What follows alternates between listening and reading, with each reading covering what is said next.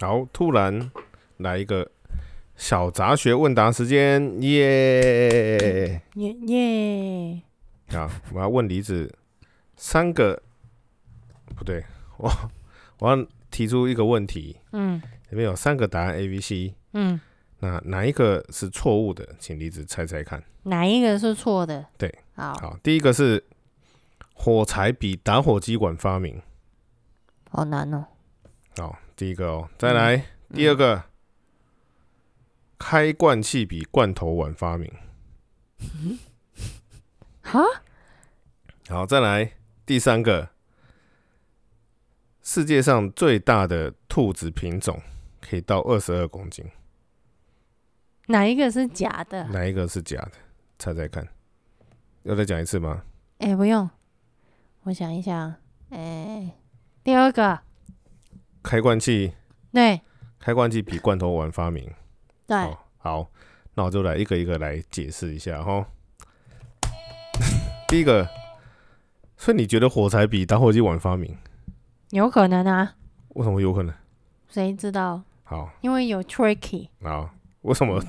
是完全不信任我们对的 tricky，对，好，打下火猜机，打火机是什么时候发明的呢？打火机是在十七世纪末，好早哦。因为其实有各种那个猪说阿里，叔叔啊你，有一只小猪猪要登场对，了。他说阿里，对，有各种说法啦，所以大概十七世纪末。嗯那火柴呢？嗯，火柴是在一八二七年的时候发明的，哦所以啊耶，所以火柴是比较晚发明的。所以是对的，我是对的对对对。 ，yes。哦，火柴呢是在两百年前左右，一八二六、一八二七的时候，由英国的药剂师所发明的。他嗯那个时候的火柴呢，在他在木头前面那个沾上黄磷，然后就发明了黄磷火柴。嗯，它黄磷火柴的点火的方式跟现在不太一样，它用砂纸来去强制去刷它，然后才能点火，而且是非常难点点着。在一八三一年的时候呢，它它又改良了，改成比较好，只要去刷一些有摩擦力的东西。就可以点着，你不是看嗯很多电影里面大家都刷皮鞋，刷什么地方，嗯，把火柴刷起来这样子。那再来就是黄磷有非常毒毒毒性，嗯所以做这种黄磷火柴的工厂的人，常常就是会会身体健康会出问题。然后黄磷火柴会用来杀人或者用来自杀，嗯，可能以前的推理小说都有这种吧，就是用火柴之类的。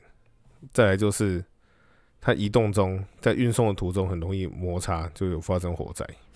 好蠢哦所。以现在现在的火柴那个火柴是比较改良，比较安全。嗯，好，再来打火机，打火机就比较怎么讲，各有各种说法的。在日本，日本第一个发打火机实用化的时候是一九二零年这么久，对以后的时候了。啊，好，它是从有有那个船员叫做本城真玄，他在美国看到打火机以后，就把它学起来，然后在日本自己做了一个打火机。嗯，所以在日本打火机是最快是一九二零年的时候才发明的。嗯，然后再来，开罐器比罐头晚发明。嗯，好，开罐器比罐头晚发明。罐头是在什么时候发明的呢？罐头是在一八一零年嗯，发明的。哦，再来，开罐器呢是在一八五八年发明的，太接近了吧？所以哪一个先发明的呢？我忘记了，所以是哪一个？罐头一八一零，开罐器一八五八，所以是罐头先发明。切，好，罐头的发明呢是在也是英国， 英国为了要在军事用的食粮，嗯，为了要保存这个食粮，所以开发出一个划时代的东西，就是罐头。但是发明罐头的这个人呢，并没有想到这罐头要怎么开，啊，那怎么办？所以当时的罐头呢，就直接譬如说铁锤啦，就敲或者开，是用刀啦，用那种战地的小刀啦，嗯然，后然后用甚至用枪，砰，把它打打爆，还把还它有打办法开吃嘛？对，这样子开。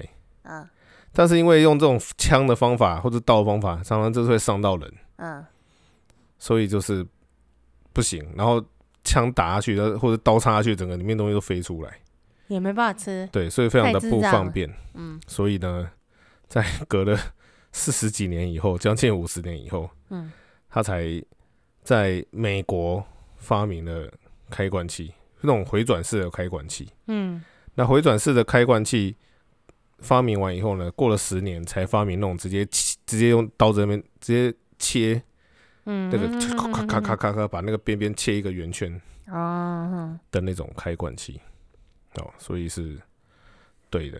好，再来切，第三个，世界上最大品种的兔子呢有多重呢？哦，它叫做 Flaming，好难念哦，Flaming Shoe Giant。